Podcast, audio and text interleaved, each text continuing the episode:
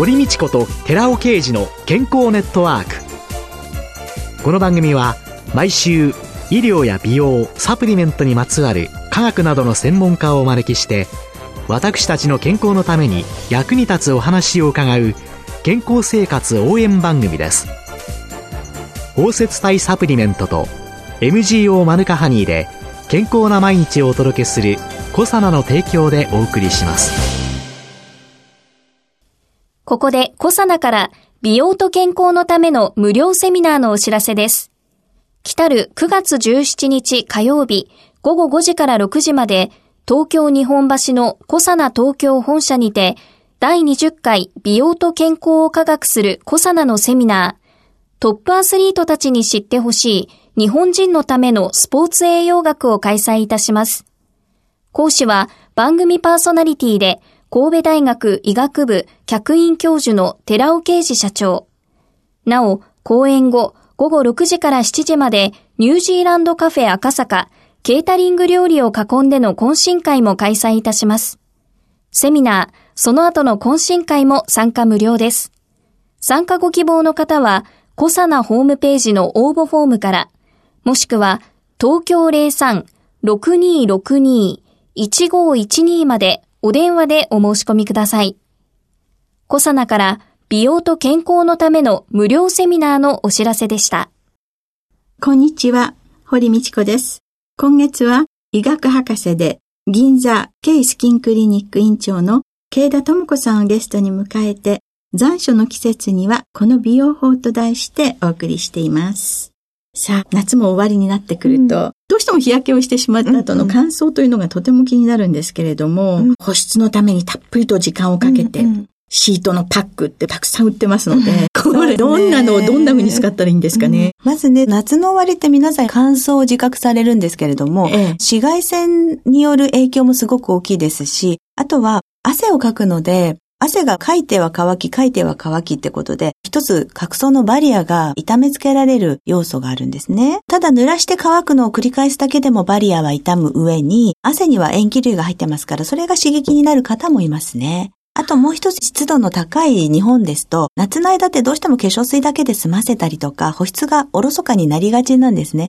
で、周りがジメジメしてる時って洗濯物乾きませんよね。だから気づきにくいんですけれども、湿度がガーンと下がってくる。50%ぐらいになってきて、爽やかな気候になってきた時に、突然自力できちんと水分を保持できないお肌は、一気に乾燥を自覚します。もともと夏から乾燥してたんですけれども、秋になって周りの湿度が下がるので、一気に皆さんカサカサしてきた。口周りに粉が吹くとか、ほうれい線が目立つ気がするとか、キメが悪くなるとかね、化粧のりが悪くなるとか、夏も気づいていないだけで。そうなんです。始まってる。そうなんです。始まってたんだけれども、症状が出にくいっていうところですね。うん、で、シートパックというのは上手に使えば保湿の効率はいいんです。なぜかというと、皮膚科の治療法の一つに重曹密封療法というのがありまして、ええ、あるお薬を塗って、布なんかにベタベタしたお薬をさらに塗って湿布のようにするんですね。原始的なんですけれども、はい、ただ薬を塗るよりも一気に効果が上がります。ただ、湿布というのはそれだけ怖いんですね。本当に入るんです。通常に塗ったよりも。だから、シートパックというのは、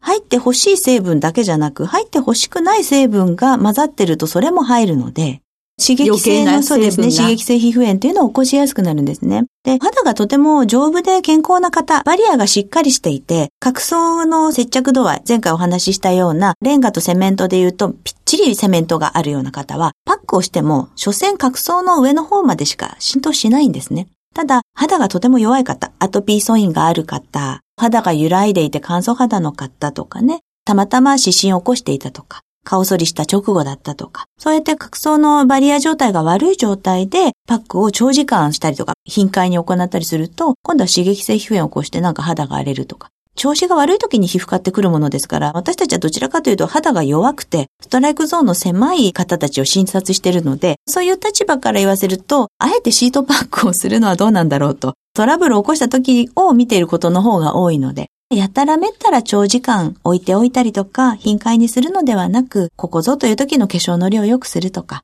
という時のためにお使いいただいた方がいいかなっていうふうに思います。普通にクリームとかで保湿をして、お肌の状態立て直してから、ちょっと上等なね、個包装になったパックを週に1回程度で使っていただく方が安全だと思うんです。あら、割安感がある大量パックというの、大量に作るというところには何かしらの仕組みがあるわけですから、あとは口が開いてますので、あれが1ヶ月、2ヶ月、3ヶ月と開いた状態になっていると、菌が繁殖しやすいですよね。繁殖したものを顔につけるのもリスクがありますし、あとは保存料、もしくは保存料の代わりになるものをかなり入れないと腐ってしまうはずなわけですよね。保湿成分っていうのは培養土に近いようなね、みずみずしいものですよね。で、そこで菌が繁殖しないっていうのはおかしいですよね。繁殖した菌そのものを塗るのも刺激になるでしょうし、保存料がたくさん入ったものを毎日貼るというのもどうかなっていう気がするので、どうせ使うなら、個包装のものの方がおすすめです。個包装のものをできるだけ、うん、まあ、ちゃんと肌が整っている時に、朝化粧のノリをより良くしたいぞって、一発勝負の時に使った方がいいという、ね、そんな感じなんですね。そうやって見ると、パックの使い方とか認識って結構間違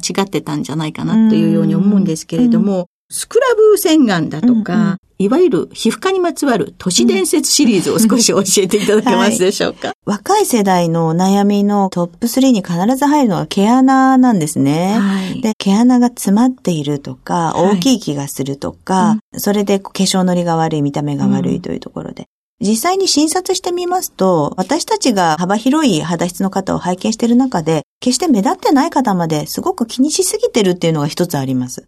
拡大鏡でそこばっかりピンポイントで見てるので、バイアスがかかってるんですね。おまけに理想とする方の写真というのは雑誌の表紙だったりとかね、モデルさんたち。あれはリタッチかかってますので、CG 加工したものを理想としても生身の人間ではそこまでいかないんですよね。だから自分の肌が冷静に考えて治療が必要なものなのかどうかを皮膚科医に一度相談いただくと全然気にする必要がないという方が8割です。実際に少し詰まってる時にはどうするのか。毛穴の大きさとスクラブの直径、それから洗顔ブラシの断面の直径ですね、比べても、毛穴の方がずっと細いんですね。毛穴の構造というのは、すり鉢状していて、ロート状なので、毛にロートと書いて、もうロート部って言うんですけれども、その入り口のところまでは少し触れることができるかもしれないけれども、そもそも奥の部分には入ってはいけないわけで、で、今小さい粒子のものは危険なのでね、使わないようにというふうに基準も厳しくなってますし、そういう大きな粒子のもの表面を擦るということがどうなるか。バリアの要であるね、角層を刺激するわけですから、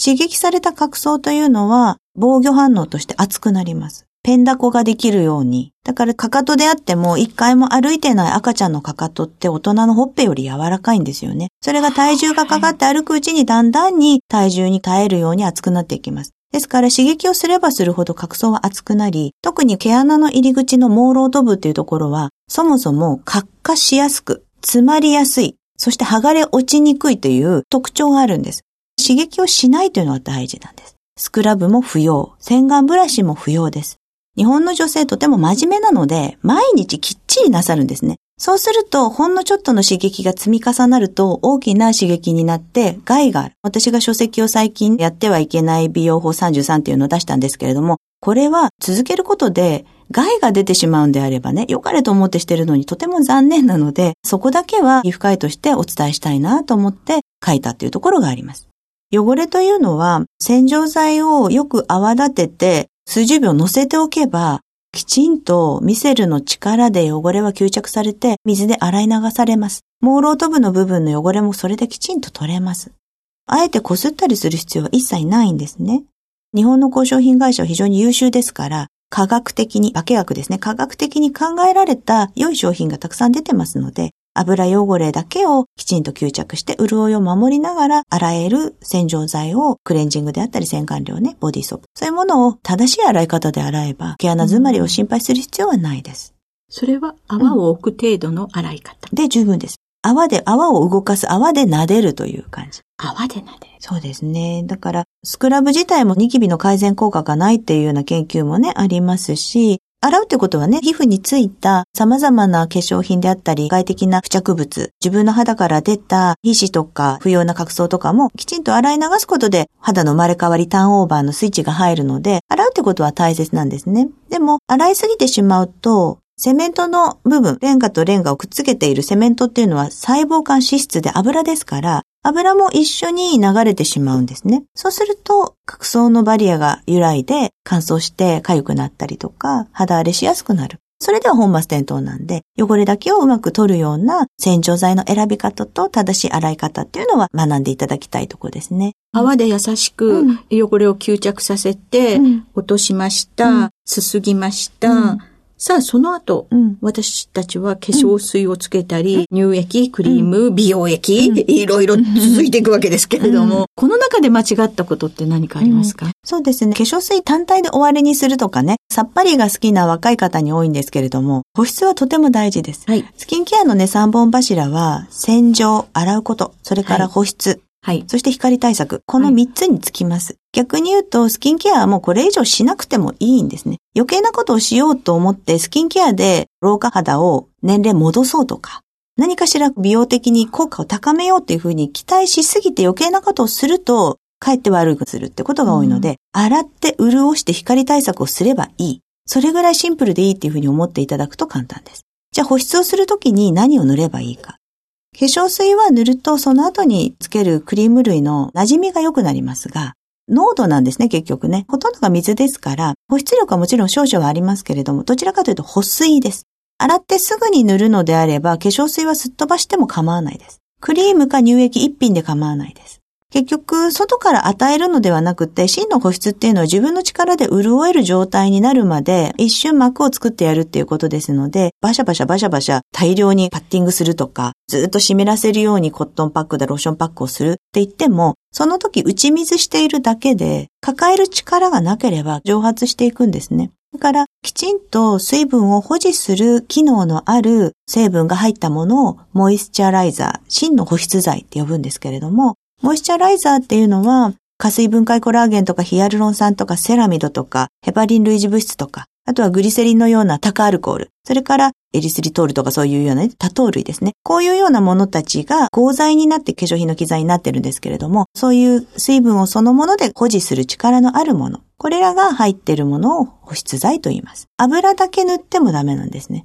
油はエモリエントで、軟膏のね、機材になっているワセリンとか、オイル。これはエモリエントであって、角層をしなやかに保つ機能っていうのはありますけれども、水分保持能っていうのはほとんどないんです。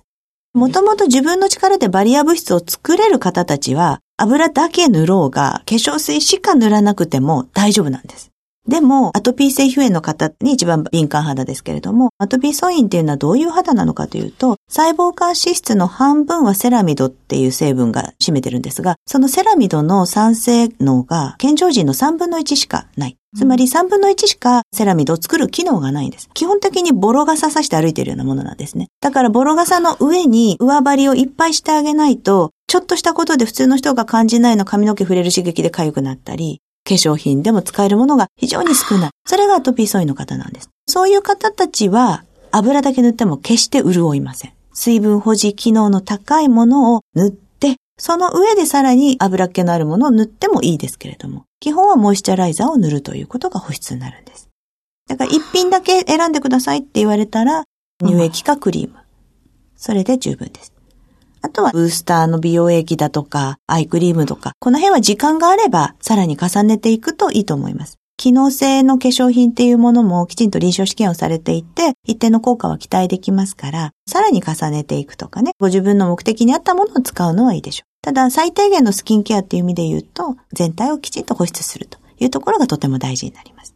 はい。洗顔、保湿、うん、光対策。うんというのが一番大切ということなんですね。そうですね。はい。どうもありがとうございました。はい、今週のゲストは医学博士で銀座ケイスキンクリニック院長の慶田智子さんでした。来週もよろしくお願いします。よろしくお願いします。続いて、寺尾刑事の研究者コラムのコーナーです。お話は、小佐奈社長で、神戸大学医学部客員教授の寺尾啓二さんです。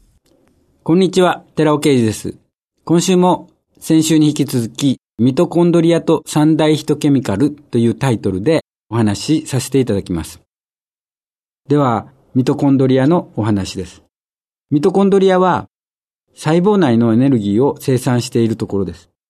ミトコンドリアは一つの細胞に100個から3000個存在しています。人の体の中にあるミトコンドリアをすべて全部かき集めたらどのくらいの重さになると思われますか？ちょうど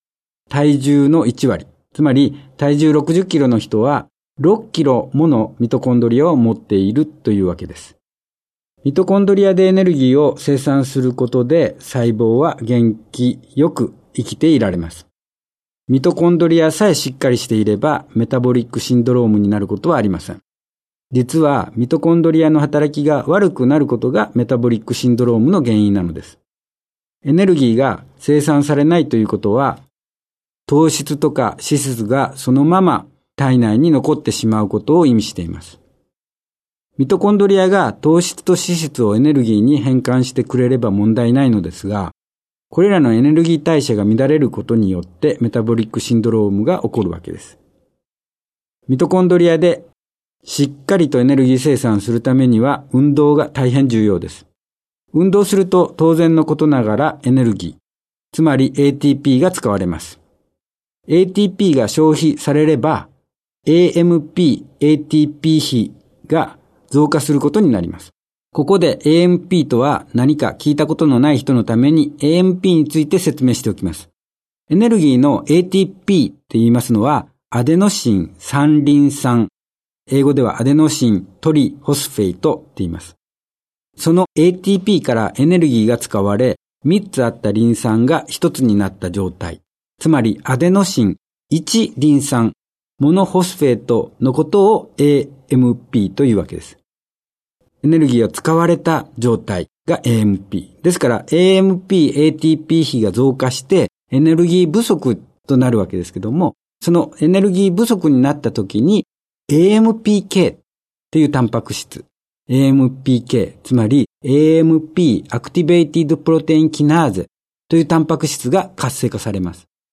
ミトコンドリにおいて脂肪を燃焼させ ATP は生産される。これは AMPK というタンパクによって生産されるということです。つまり運動すれば脂肪は燃焼し ATP が作られるわけで、メタボ回復には運動がいいでしょうという話です。もう一つ AMPK の活性化が重要な点はミトコンドリアを増やすことです。つまり運動は AMPK を活性化することによって脂肪を燃焼しエネルギーを作るとともにミトコンドリアを作れという指令を出すことでミトコンドリアが増えていくのです。運動することでミトコンドリアが増えれば増えた分糖質と脂質からエネルギーを作ってくれるのでメタボリックシンドロームを解消してくれる体となるわけです。お話は小佐野社長で神戸大学医学部客員教授の寺尾啓二さんでした。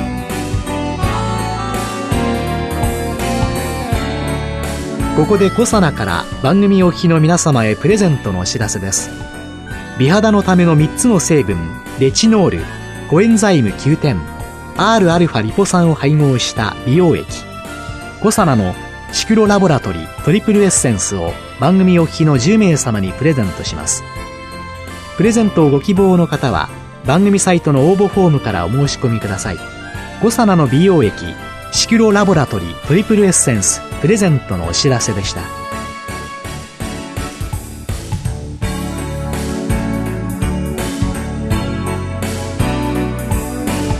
堀道子と寺尾啓二の健康ネットワーク。